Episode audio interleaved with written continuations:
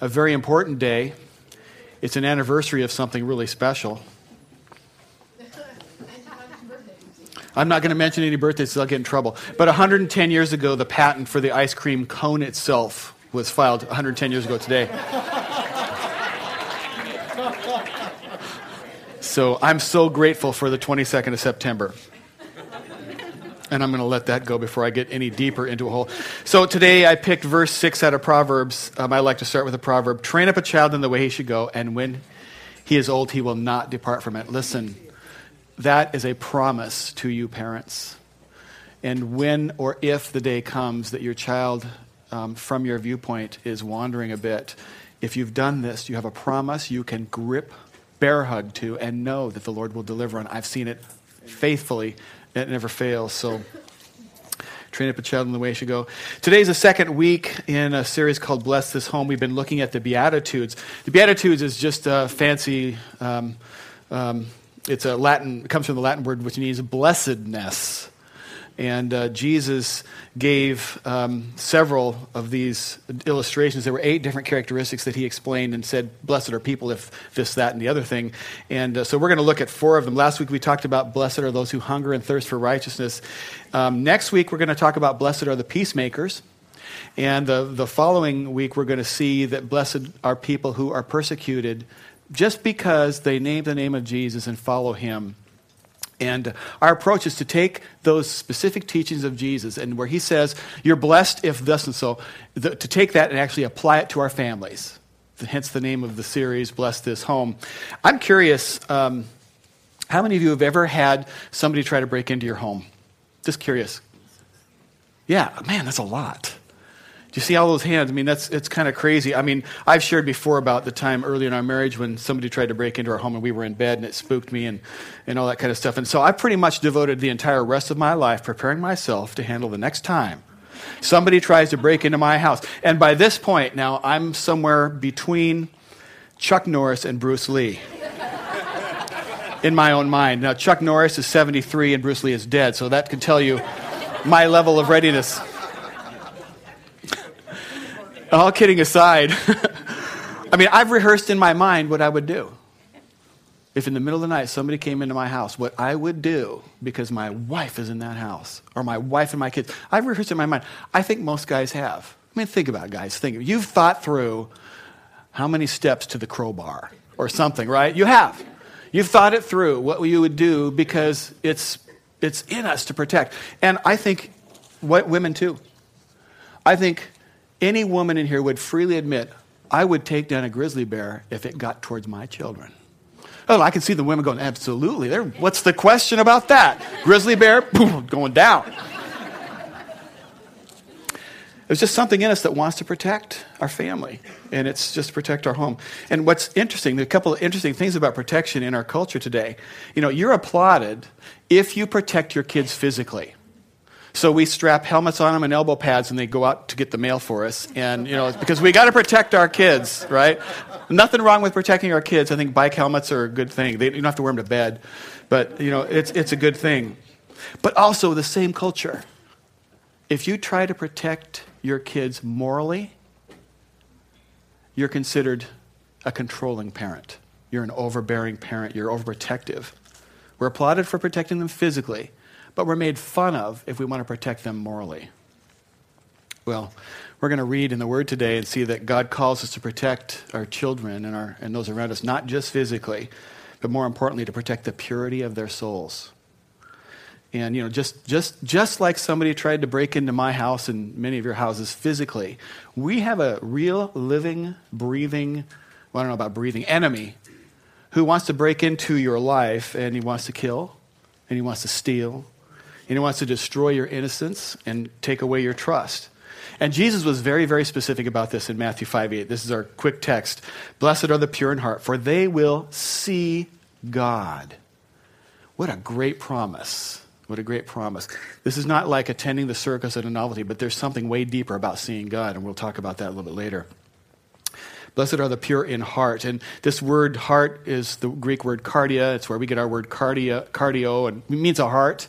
You know, Jesus is not saying here is, you know, this is a metaphor. He's not saying blessed are those whose organ which pumps blood is really perfect. No, he's not saying that. He's, he's talking about our emotions and our feelings and our attitude, attitudes towards other people. And I want to really be clear that today I'm going to take a very narrow slice of what he's. Jesus is talking about something very, very, pro, very broad. But I'm just going to only deal with a very, very thin part of that and uh, talk about it today. So he was talking about attitudes and motives, but uh, today I'm going to get way, way more narrow, and um, you'll see where I'm going with that. So, blessed are the pure in heart, for they will see God. Now, for for for our narrow approach, I want to talk about moral purity today and apply it to our homes. And I think it's very, very common um, in our culture for us to believe about ourselves and maybe about the people around us that they've got a good heart. Oh, she's got a good heart or he's got a good heart. You know, how many times have you seen a young single girl go, "Oh, yeah, he's he's not a Christian, but he's got a good heart." And no, he's unemployed. He lives in a van down by the river and he, you know, smokes weed for dinner, but he's got a good heart. You know, I don't know what kind of weeds grow down there, but whatever. And the reality is that, is that even though that's a very, very common saying, it's just not true. It's just not true. Let me show you what Scripture says because I think here's a thought that we got to understand as we get into Scripture. Without Christ, there is no such thing as a pure heart. Without Christ doing surgery on this, there is no such thing as a pure heart. Jeremiah 17, 9 and 10 says it very, very directly. The heart is deceitful above all things and beyond cure. Wow! We don't want to think that's true, but it's true. Who can understand it? I, the Lord, search the heart and examine the mind, deceitful above all things and beyond cure. I, the Lord, search the heart and examine the mind. In fact, Ephesians 4, um, verses 18 and 19, um, you see something else going on here. Paul, the Apostle Paul's, he's, he's said something, I think it's kind of profound. He's talking to the believers in, um, in Ephesus, and he's talking about Gentiles who had drifted from their faith. They were not living as if they believed the Lord. And he says, okay, starting in verse 18, they are darkened in their understanding and separated from the life of God because of the ignorance that is in them due to the hardening of their hearts. They don't even realize it because their hearts have grown hard to the things that matter the most. They've darkened in their understanding. Have you ever walked into a movie theater and, you know, the movie's already started and you, you intentionally came in late so you'd have to miss the first 20 minutes of Ford commercials and insurance commercials just waiting for your movie, right? No, you guys go and you watch all the commercials, don't you? So, so you come in late and you got your popcorn and your soda, and you realize, first off, I can't see where I am, and I'm, how do I find my place? And I don't want to stand in front of these people, and be careful not to stop my, spill my popcorn and my soda, and so you, you get in there.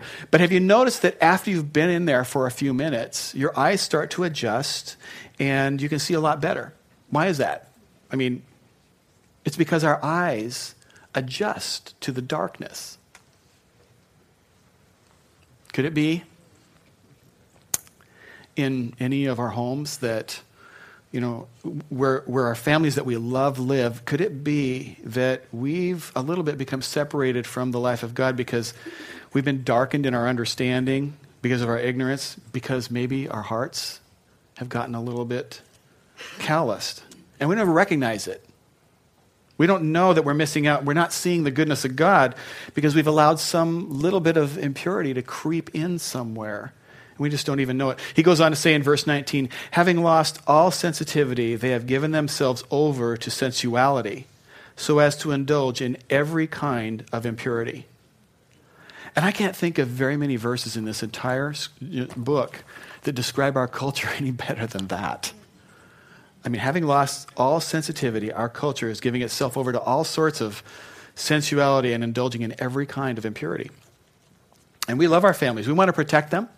We want to protect our marriages. We want to protect the next generation. So we would never say to our little baby child, hey, here's a bottle of poison, go ahead and drink. We would never let a child knowingly you know, do something that would harm them physically. We would, we would never tell our teenage kids, hey, there's a pool full of gasoline, go out for a swim, you know, have a gasoline fight. Or we would just not do that. it sounds absurd, right? What's the stupid example? But at the same time that we won't do that, we will say to our 15 year old daughter, she can go ahead and go on a car date with a knuckle dragging, hairy legged creature, hormone crazed creature that we don't even know. I've seen it, I've watched it happen. It happens all the time. You know, somebody we haven't even met. Or, or we'll give our 14 year old boy unlimited access to a mobile device upon which he can get into and see anything and everything we never want him to put in his eyes. And we call that completely normal. The iPhone 5S is out. Let's get in the line, you know. And we spend our hard earned money to be entertained sometimes by things that just break the heart of God. They just break the heart of God. And that's considered absolutely and completely normal in our culture. Could it be? Is it possible that we have missed out on some of the blessings for our family because our hearts have just become a little bit callous and a little bit hard? And we've been darkened in our understanding without even knowing it. We've lost sensitivity indulging in every kind of evil. If you missed last week, um, there was a key thought that I want to just remind us of because it's key to all four of the weeks, and, and, and it's shifting our mind away from a very common terminology. And, and so it, we're saying that we are not just a Christian family, but we are a Christ centered home. And you might think, well, what's the difference? You know, sadly in our culture, over 80% of Americans say that they're Christians. They say that their family is a Christian family. But if you look at our country, you don't see that kind of predominant moral. I mean, you just don't see it. It's easy to say you're a Christian family. It's not quite the same thing as saying, yeah, I mean, yeah, I, am we're a Christian family. We believe in Jesus. We go to church on Christmas and and we, we believe that kind of stuff. Um, but he's not but that's a completely different thing than saying Jesus is first. He's not part of my life, He is the center of my life. And if we want the blessings of God, we've got to learn to live according to His word. According to His word. And that's exactly what the psalmist in 119, uh, verses 9 and 10 says. And this is something that I think that every loving parent, every loving parent asks How can a young person stay on the path of purity? It's a great question. How do I raise my children and keep them on the path of purity? Every parent wants to know the answer to that question. Because if you love your children, you want that for them. You want that for them. And here's what culture would tell you. I mean, it's what kind of what culture tells us about everything. Hey, just follow your heart. Follow your heart, be true to your heart. You got a good heart, follow your heart. Now, please hear me. That is the worst advice you could give your kids. It really is. Don't follow, follow your heart because your heart is deceitful. I mean, I've seen married couples and I've counseled them and I've watched them follow their heart right out of their marriage and into an adultery. Why? Well, because he's hot or because she smells good or whatever their heart was telling them. I mean, don't follow your heart. How can a young person keep their way pure by living according this is what the psalmist tells us by living according to your word i seek you with all my heart. Do not let me stray from your commands.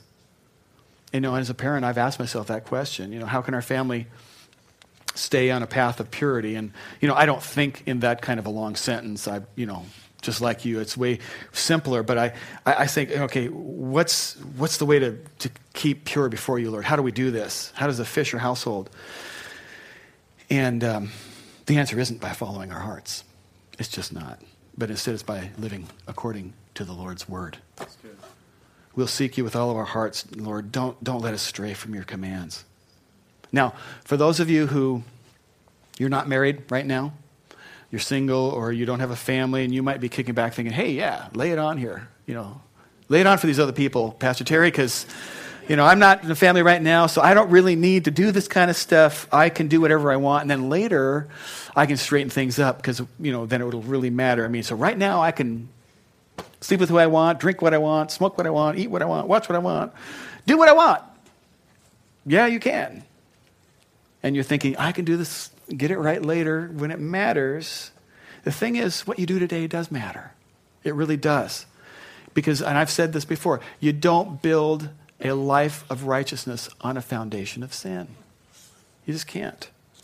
If you want a harvest of righteousness later in your life, you plant seeds of righteousness today. I would say to my kids, um, to my sons, do you want to find a pure woman to be your wife someday? Yes. Then be the kind of be the kind of man that the Lord would say you're worthy of me entrusting that kind of a gem to you. Live, live according to what you want to, to live with. Live according to, to the Lord's word. So, so let's do this. Let's, let's just acknowledge that it's possible. It's just possible that in our homes, that our eyes have sometimes gone just a little bit too accustomed to the darkness. It's just possible. I'm not standing up here pounding on you or, or accusing. I'm just saying it's possible that our hearts have become hardened in some areas. And maybe it's because we've allowed some impurity to creep into our lives. So, if that's true, how can we reverse that flow?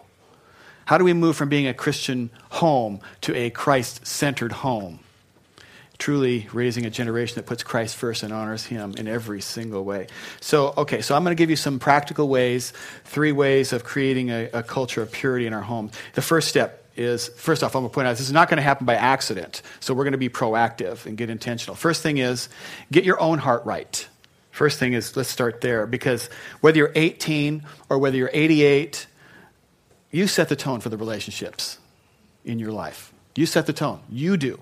You set the tone for the lives. And, and you choose to lead towards purity. Solomon said this in Proverbs 4:23. He said, "Above all else, in other words, this is the best advice I'm going to have. Right? Above all else, guard your heart, for everything you do flows from it. Guard your heart. So when we're thinking about how do we behave and, you know, what do we allow into our families? What do I want to be influenced by? What do I want to read? What do I want to watch? What do I want to have for entertainment? What kind of friends do I want to allow to speak into my life?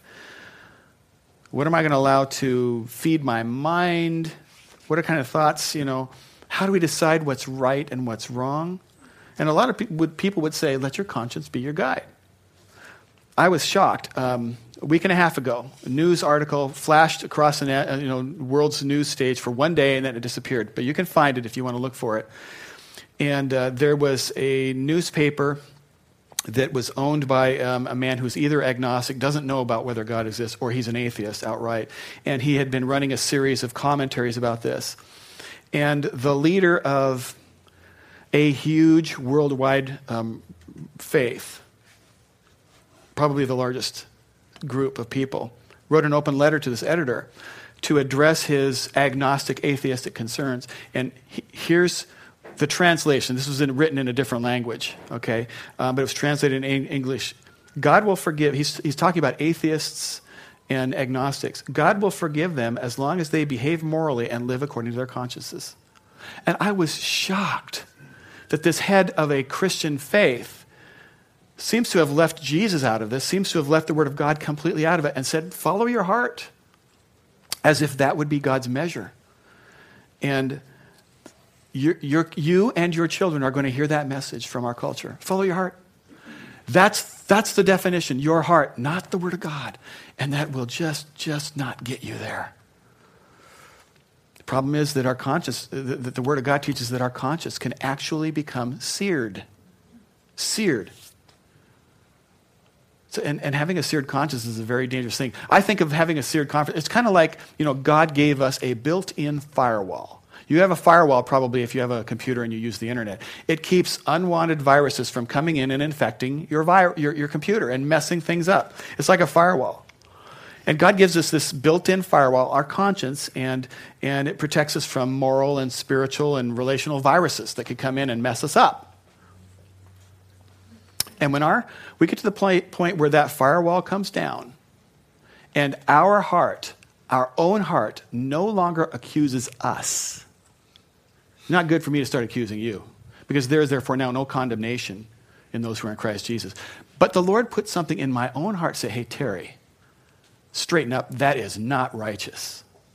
When my own heart stops accusing me, I'm in jeopardy. I'm in jeopardy. It's a dangerous country. Because that firewall is no longer protecting me. And scripture, you can make it, you, you can see this. I'm not going to go down this trail because this could be, take us all the rest of the day. But scripture teaches that then we become deceived. And then we start to justify our sin. And then bad stuff happens. It just is the natural outfall. Death happens and things happen. So, because our consciences can be become seared, we can't trust our, our, our consciences for everything like the world would tell us because we can deceive ourselves. I'm to give you a personal example. Um, when uh, I was newlywed and um, had friends, and we would go hunting together, the guys, and you know, it's a, it's a guy thing to go out hunting, and we have a lot of fun. We'd head up into the woods, and you don't have to take a bath. It's great. And we'd sit around the campfire, and you know, you, you really have no responsibilities. It's 100% total play and blowing th- stuff up with guns, okay? I mean, you, you shoot you knock, you shoot down trees with your gun, you do whatever. You, I mean, you do you know stuff like that when you're out there, and you have a, a hunting party. I mean, had a hunting party, a bunch of guys that were you know that I was with regularly, and some of them weren't Christians. And you sit around the campfire, and pretty soon you'd start hearing this coarse talk and jokes. They were pretty funny, but they were coarse, but they were funny. And somehow those came home with me. You can probably figure out where this went and the lovely, sensitive um, Holy Spirit in my life that sleeps in the bed with me, my wife, just in case I clarify that, objected. That's coarse. That's I don't like that. Don't do that. Oh, come on, it's not that big a deal. And I would justify and rationalize. Everybody does it. It doesn't mean anything, right? You know what I'm talking about? I would do those things, and um, I'd start to rationalize it you know, I don't know if your mother ever said this to you, and I'm not quite certain if my mother ever said this to me, but just because everybody else does it doesn't make it right, right? If they all jumped off a cliff, would you jump off a, you know? Did you ever say that to me, Mom? Probably did, yeah. Our culture says it. And, and, and we hear this all the time, but it's funny, but it doesn't mean that much.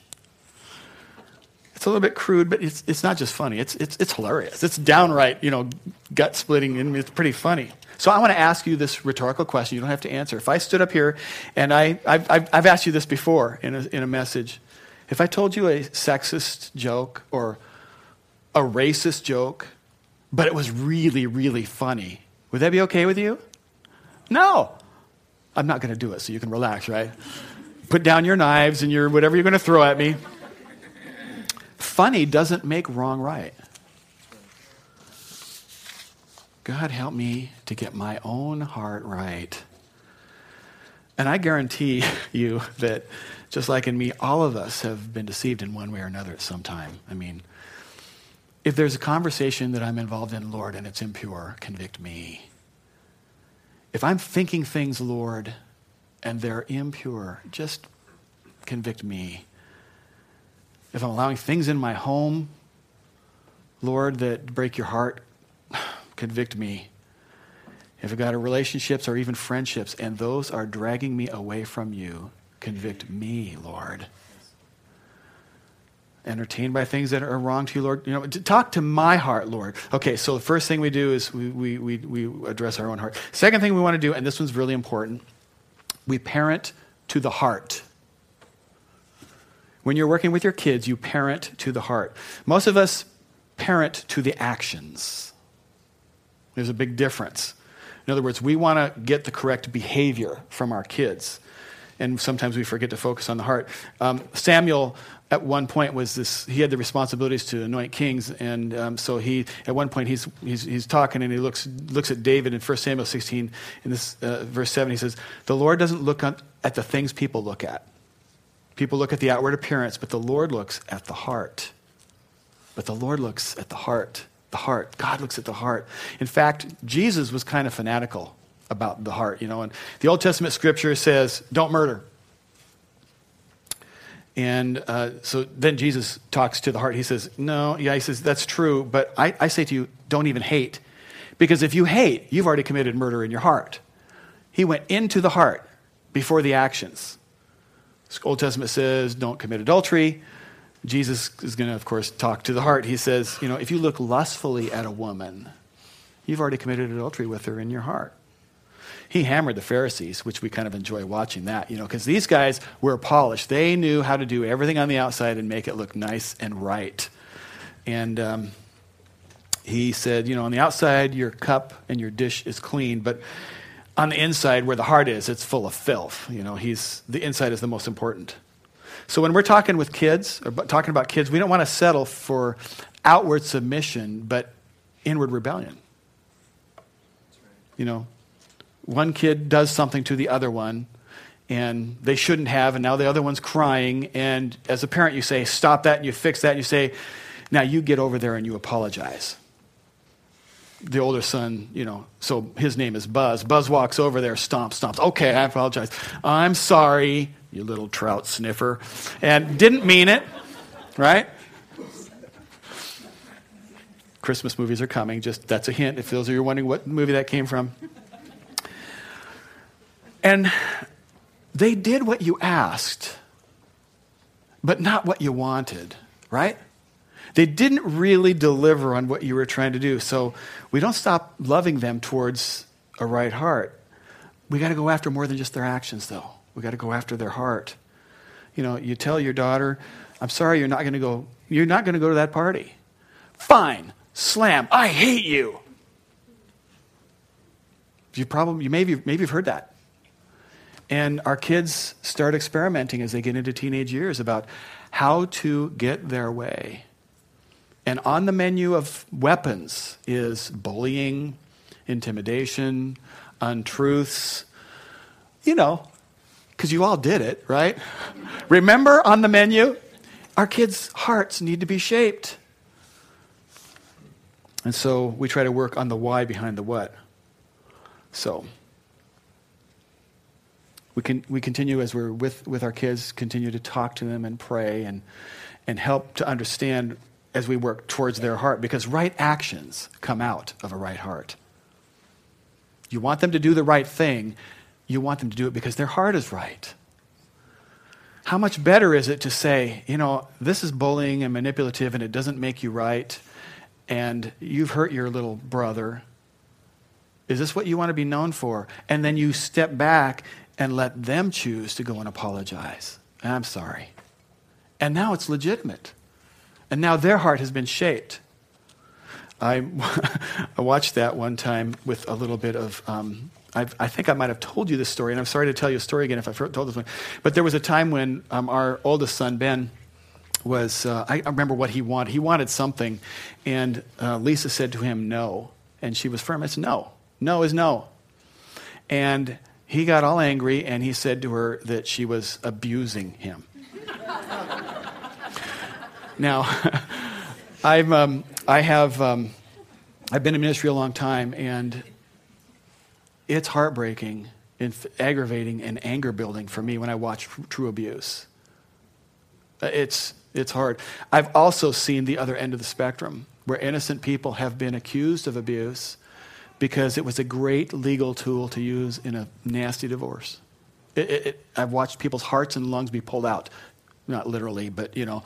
Um, and so when my son, if he, you can say something like that to somebody and it'll get under my skin, but you say that about my wife, all of a sudden the God assigned priorities in Terry's life, Jesus, his wife, the kids, and everybody else, I step into my place because he has now assaulted the most important person that walks this earth with me. Love my son sorry but he's dropped down the list and now he's now he's taken on angry angry dad. Because he said something that was untrue was hurtful it was bullying it was manipulative and i was angry and he could see it and there was a level of intensity and i have this ability to get intense and that is just pretty pretty intense. And uh, but somehow the lord was was speaking to me in those moments, and he reminded me of his scripture in Matthew 15, where he basically says, You know, it's not what you eat that defiles you because it passes through. I'm paraphrasing, but it's what comes out of your mouth that defiles you because it's come from the heart. And in my correcting of Ben, I said, You said these things about your mother. And he said, I didn't mean it. And that's when I looked at him and I said, Yes, you did. It came out of your mouth. Scripture says that started in your heart. There's something in your heart that was willing to manipulate, to hurt. There's something in there that's not right. And God wants to fix that. And your father is not going to let you talk to your mother that way. And I watched his heartbreak and him do the right thing. I don't even remember what he wanted, but I'll probably never forget me challenging his heart. And um, it was really just close that we didn't, I didn't pull his head off or do something because I wanted to. You remember that was it? Oh, yeah. It was a little hot in the house that day. A heartbroken mom. Have you ever noticed, you know, many kids when they turn 18 and they leave home, they kind of go nuts. They kind of go crazy for a while. And it's, it's because all this time they've been conforming outwardly, but their heart wasn't there. And now they just want to do their own thing. They just want to do their own thing. So we parent to the heart. We're working towards purity of the heart. Now, if I haven't offended you already with my challenges and I haven't made you uncomfortable, then this one might finally finish the job for us. So we're going to start, get your heart right. We're going to start parenting to the heart. The third thing, and this might be the most important for how it affects our homes, we're going to pursue perfect purity of the heart. Now, before you get too uh, balled up over that, I chose the word pursue because I don't think we can achieve this on our own. I just really don't. But with help and with the power of God, there is something for us to get closer to it all the time. Why perfect purity? Why perfect? You know, you could say, isn't that raising the standard just a little bit high, Terry? Well, because anything less than perfect purity isn't purity.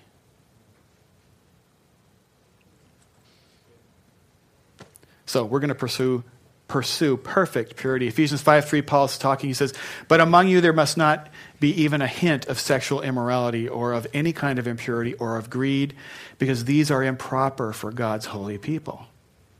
He says, Do you catch this? There must not even be a hint. You know, so pop quiz, you know, you know, is is committing adultery with four people a hint of, of course, it's a hint of sexual immorality. It's more than a hint. Is sleeping with 75% of the people that you date a hint of, yes, yes, it's more than a hint. If some hot girl walks past you at the gym and you start breaking into praise, Lord, thank you for the wonderful job you did on her. Is that a hint? I have no idea what that whole illustration means. Not even a hint or any kind of impurity. This is Paul talking, no greed or whatever, because these are improper for God's holy people. So the question is, how much impurity do you want to let in? I mean, this gross story of um, this 12 year old boy who wanted to see, go to the theater, and it was a movie that had stuff in it that his mother felt was inappropriate, and it was inappropriate. And his response was, Well, there's not that much of it in there. Have you heard this story before? And the mama decided to bake the brownies Ooh, that's gross. If you haven't heard the story, um, mom baked him some brownies. Says, "Yeah, you can go, but first I'm going to make you some brownies." Oh boy, I thought, man, I scored to get the movie and the brownies. Then, as she served him, eh, by the way, I just want you to know, I put a, just a couple of tablespoons of dog poo in here beforehand, and but there's not that much of it in there. okay, let's move on. On a, on a sermon about purity, and I just now said dog poo in church. Can you believe that? Now I've done it twice. This is the week where I pick on dogs. Where is the, the cat crowd? Just want you to want you to acknowledge that I took it easy on the cats today.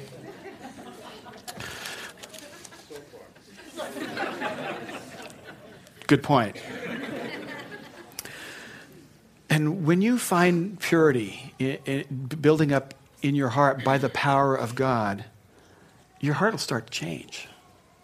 You'll stop desiring the things that you had been desiring, and you'll start desiring the things that matter more. Blessed are the pure in heart, for they will see God. Imagine seeing God answer your prayers, using you in the lives of others, making a difference through you. You imagine seeing God use you by way of spiritual gifts. Something prophetic and promising to someone, encouraging faith to lay hands on somebody and they get well. Imagine seeing his power at work in your life. Imagine all goodness following you all the days of your life. Imagine all things working together for good to those who love God and are called according to his purposes in your life. When you're pure in heart, you can see the power of God in ways that you just have never ever imagined before. And some of us might think, you know, but Terry, I'm I've messed up so bad and I've done things that are wrong, and I'm just a long ways off. I want you good. I want you to know, not good, but I mean, I have an answer for that. I mean, Scripture does. God has already addressed that, and He solved that problem. You see it in Ezekiel 36, 26. And He doesn't just ask you to make your heart better on your own. He says this I will give you a new heart and put a new spirit within you. I will take the heart of stone out of your flesh and give you a heart of flesh. I will remove your heart of stone, He says. And now, I think for some of us, it's possible that some of our hearts have just gotten a little harder in some sections than we would want it to. Listen, if you're if you're um, offended because you feel like I'm legalistic, or if, if if you're pushing back today, could it be that your heart has just grown a little bit hard? Because God says, "I'll give you a new one." I'll remove that stone in there and I'll give you a heart of flesh. Because there is a standard of righteousness that you and I can never achieve on our own. And it takes the power and the goodness of God through Jesus Christ. When we seek Him, we'll stop being a Christian family and start becoming a Christ centered home. And suddenly the power of, of the Lord will give us a new heart and we'll be different. Blessed are the pure in heart. Let's pray. God.